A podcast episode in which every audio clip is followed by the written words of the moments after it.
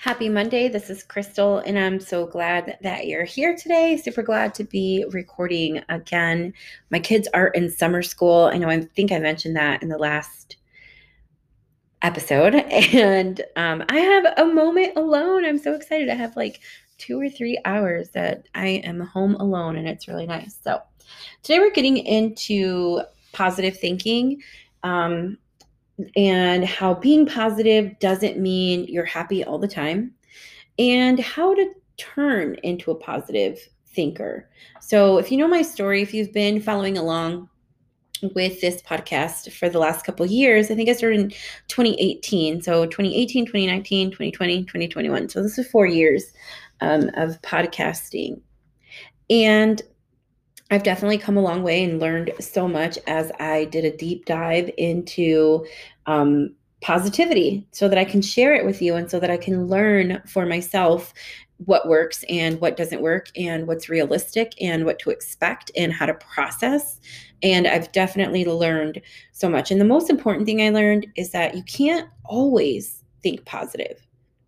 That's just not how most of our brains work I mean, I'm I'm sure there's people out there that are just amazing, mm, probably enlightened people out there that, you know, can absolutely think positive all the time. I am not one of those people, and that's okay. And you may not be one of those people, and that's definitely okay. Um, because most of our brains don't work like that. Our brains like to keep us safe. And so when we try to do something that is outside of our comfort zone, um, even if it's just a little tiny bit outside of our comfort zone, our brains are immediately like, mm, nope, nope, nope, nope, nope. Let me scare you. Let me tell you, um, you can't do this. And it is to keep you safe, right? The, that's how our brains work. So, for example, um, I started school this past semester was spring semester, and when I started um, algebra, that first weekend, I was so stressed out and I remember driving down the road with the kids. I had just finished, you know, trying to learn this math online, and I'm driving, and my brain was just screaming at me, quit, quit, quit. You can't do this. You can't do this. You're never going to get it. You're going to fail. You're not going to reach your goal. And I wanted to cry. It was so annoying that I could hear this in my head and I could feel it in my body. I could feel the stress in my body. I could feel it in my neck in my shoulders and in my back. That's where I carry most of my stress. And I just thought to myself, um, I, I, mean, I almost believed it for a little bit, right? I'm just driving around. I have the kids in the car. I'm in my head and I'm believing this. And then as we made our way, um, I think we just had errands and shoppings to do. I kind of got out of my head and into the world, which is good, right? To be in the moment. And once I got back, I was able to finish my assignment. And before, I kid you not, before I did every single assignment, I would say, I could do this, I could do this, I could do this, I could do this. I ended up with an A in that class. It was hard, not gonna lie, it was hard. But I knew I could do it um, deep down, even though my brain was trying to keep me safe and say, you know what, just quit. It's okay. You don't have to fail. Just quit. It's too hard. And I'm so glad I didn't listen to my brain because it's one of the classes I needed. So I can't move on without it. So that's definitely um, an example of how we can't always think positive. It's not how our brains naturally work. And there's no need to beat yourself up about it. I used to, I used to do that too. And then I would um, feel so guilty for not thinking positive or not thinking of the best outcome and um, and then that would just add to more negativity towards my day. So today i want to talk about um, four ways that we can switch to positive thinking and i just really hope that you know it's okay to not be a positive thinker. It's okay to have to work steps toward it. Um, we i mean it's okay to hear that negative voice in your head you're going to hear it.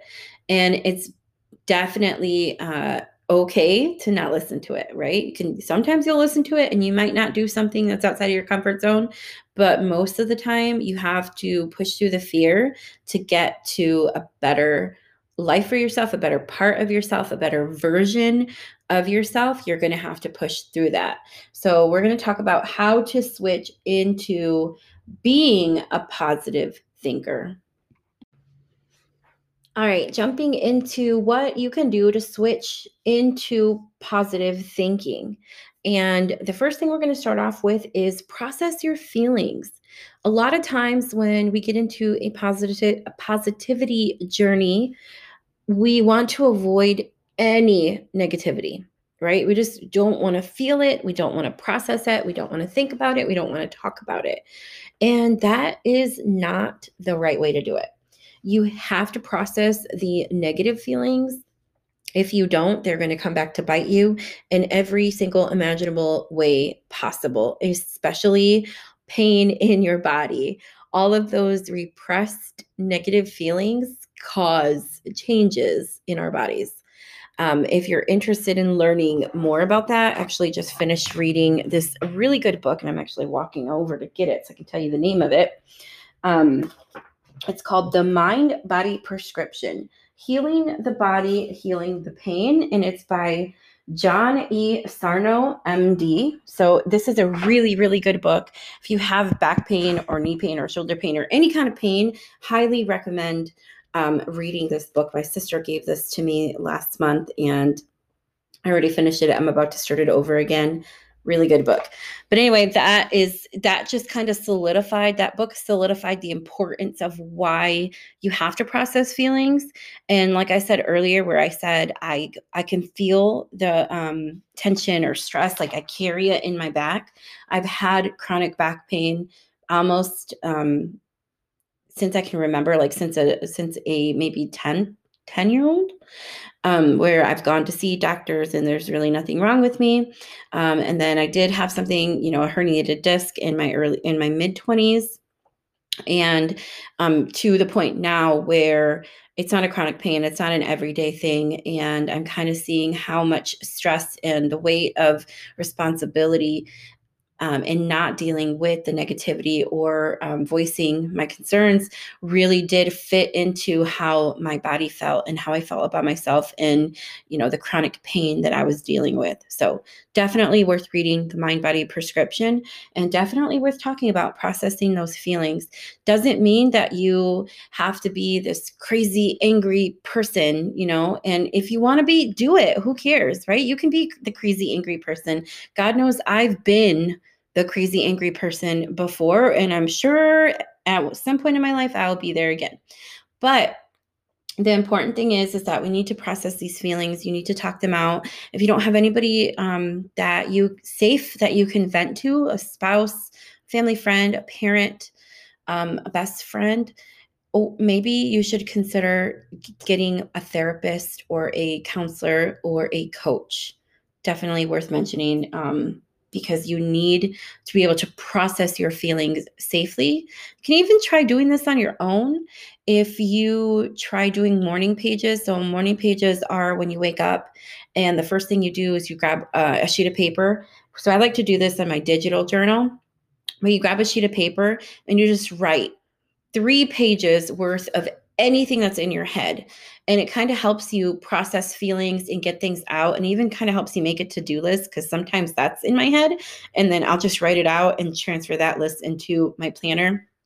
Um, but it's a good way to get, you know, feelings and thoughts and emotions out on paper so that you can look at them in a new way and maybe, you know, figure out how to process them in your everyday life. Tip number two is we rework your mental voice. So I talked about my mental voice that said when I started math, you can't do this, you can't do this, you're going to fail. Um, and so we have to be able to figure out how to flip that voice, right? So, one thing, uh, like I said, I use kind of like a mantra. I said, from that point on, every time I got back on my computer to do a math class or um, an exam or a lesson or whatever I had to do, I said, I can do this, I can do this, I can do this, I can do this, and kind of like hyped myself up. And I just kept saying that to myself over and over. So that's how you have to rework your mental voice. And you can try doing that with mantras. So find a mantra that works for you.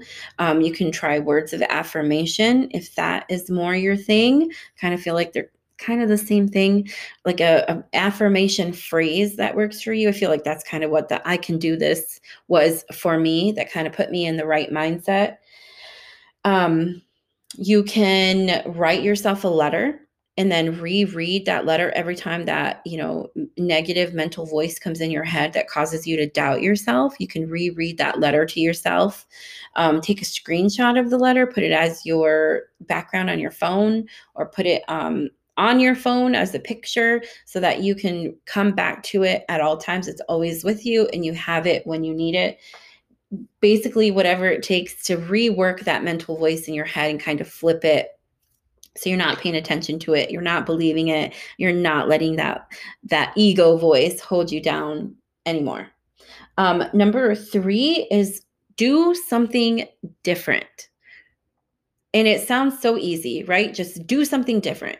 So but what I mean by this is if you're in a negative place and you're just feeling like you're not going to be able to, um, again, let's go back to the math class, for example, you're not going to be able to do it or you're um I mean, yeah, basically, like you're not going to be able to do it. Try doing something different. Maybe you go study in a different place. Maybe you go to the library, or maybe you go to a coffee shop, or maybe you completely stop studying altogether and you go work on a craft project, or you go walk outside in nature. It's kind of like doing something different that's going to take care of yourself and get some self care in there so that you're not focused on the failure or the scary or the negativity part. You can kind of rewire your brain and, into thinking that you're doing something safe and something fun and something that you love.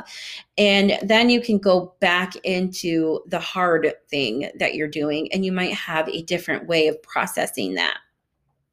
Because we sometimes just need that change of scenery when things are getting hard you know, to do something different.